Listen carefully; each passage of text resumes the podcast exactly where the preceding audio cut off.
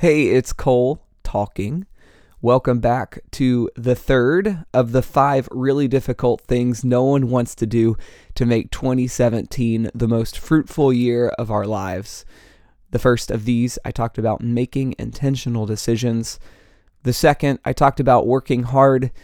And today, we're going to talk about do something even when you don't feel like it. I think the primary reason we do or do not do the things that we should do on a daily basis to step into our calling and into our dreams is simply because we don't feel like it and we let our feelings win the day. On the last episode, I talked about how the best way to accomplish nothing, wait until you're inspired. Kind of in the same way, I'd say this. The worst fuel for accomplishing your dreams is passion. I think we wait so long to have passion for something, and when the passion goes away, which it inevitably will, we give up and we stop and we just say we don't feel like it anymore. And I think we think that the people who accomplish stuff, the people who keep going, are simply people who are constantly passionate about everything that they're doing. Passion is a beautiful gift. I think we should embrace passion. I think we should enjoy passion while it's here. But the truth is, passion is like lighter fluid. It burns off really quickly. And lighter fluid is great to help get the fire going, to put lighter fluid on charcoal and put that charcoal in the grill, or I guess the other way around, put charcoal on the grill and then put lighter fluid on the charcoal and light it. It's helpful in helping get the long-lasting, sustained fire going. But the truth is, passion is like lighter fluid, and we put a match on it, and it burns up really quick, and it's helpful to get us started, but it in no way helps us sustain the things that we're doing. Passion is a gift, but it doesn't sustain us. And most days we will wake up feeling like we don't want to do what it is that we need to do today to get that thing done that we are dreaming about or that we are called to. But how you feel is not on the list of options for why you choose to say yes to your calling. There are a lot of reasons why we should say yes. There are a lot of things that are on that list of why we should say yes, because we know that it's what we're supposed to do with our lives is a great reason, because we have responsibility, because we've made commitments to people, because we know that tomorrow will feel different and we'll wish we would have done something today. But how we feel today is not on the list of options for why we choose to say yes to our calling. Knowing how we feel is important. We should know how we feel so that we can embrace it and accept it and choose to say yes despite how we feel, regardless of how we feel. Most of us feel like we probably just want to wake up in the morning and hit the snooze button. Most of us feel like we probably just want to wake up and watch Netflix. But the truth is, the people who are accomplishing things are people who are saying yes, even when they don't feel like it. Pretty much anybody could start a marathon, and very few people do, and even fewer of those actually finish one. And I think we like to look at people who finish marathons, those kinds of people who finish marathons, and think, oh, they're just genetically superior to me, and so they can do that.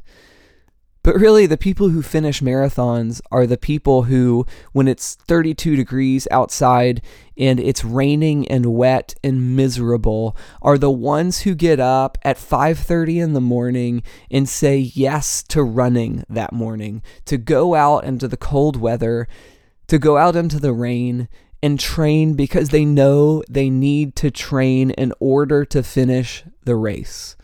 Those are the kinds of people who finish marathons. Those are the kinds of people who finish things. Those are the kind of people who live into their dreams. The kinds of people who are willing to say yes to really uncomfortable things along the way.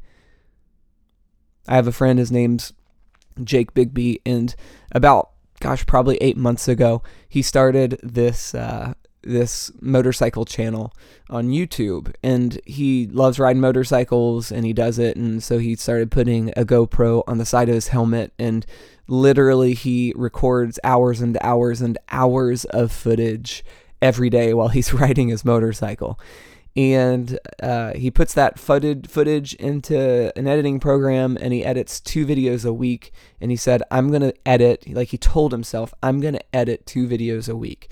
And he and I have conversations on a regular basis about how much he doesn't want to edit videos. But at the same time, he knew that this is something he cared about, building this channel, building this community of motorcycle riders. And now he gets tens of thousands of views, if not over hundreds of thousands of views on every single one of his videos.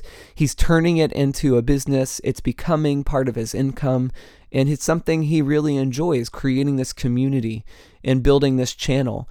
And the truth is, he doesn't want to edit videos when he gets home at the end of the day after writing and shooting hours and hours of footage and going back through that footage and determining what makes a great video. But he does it even when he doesn't feel like it. And it's an instrumental part of him being able to do the thing that he ultimately wants to do. And I think we have to separate how we feel today from the bigger idea. Or maybe we have to join them together. I'm not sure which direction. We have to associate the two. So let's take global hunger, for instance. You want to end global hunger? Don't think that every day will feel like you're ending global hunger. Ending global hunger is a beautiful and noble idea. It's something that the world obviously needs. But what does that take? That takes waking up on a Thursday and getting online and figuring out the logistics of shipping food from the Midwest of the United States to Haiti. And it's mundane, and it's not fun, and it involves math, and you got to make spreadsheets, and you have to find money, and you have to pay somebody. And I know for a fact, having done things that I love doing, that not every day, when you finish that day, feels like what you want it to feel like. I know that spreadsheets for me don't feel fun. I know that raising money is really, really hard and can feel defeating. And so if you want to end global hunger, don't think you're going to end every day feeling like you ended global hunger, because most of it will be meaningless logistics, and it will be things that we don't want to do. I love what I get to do with the arts here in Orlando. I love the Creative City Project. It's doing amazing things, and we partner with so many amazing people. But last Friday, for instance, I sent out over 150 emails to an event that we're having in February. And it wasn't fun. I didn't really necessarily enjoy it. It was a lot of mundane work sitting in front of my computer. But I know assembling a couple hundred people in a room on February 22nd to unveil the future of the Creative City Project and a new identity for our annual signature event, and having some really amazing performances from some of our artists. First of all, that in itself is just going to be a really great night of getting people together. And second, it's going to be instrumental in helping us accomplish what it is we know that we're out to accomplish as we shape the global perception of Orlando as a city known for creativity and innovation. And not every day am I going to speak at a conference, or not every day are we doing something that puts artists on a stage and it feels really awesome and it looks really beautiful. 364 days out of the year, our team is working really hard, even when we don't feel like it, to accomplish the things that we know we want to accomplish. So today, I would love for you to do something about the dream that you've been dreaming, even when you don't feel like it. There'll be a couple more of these episodes, and there'll obviously be a lot more podcasts. So please subscribe to this channel in whatever app you use to listen to podcasts, and we'll be back tomorrow with number 4. See ya.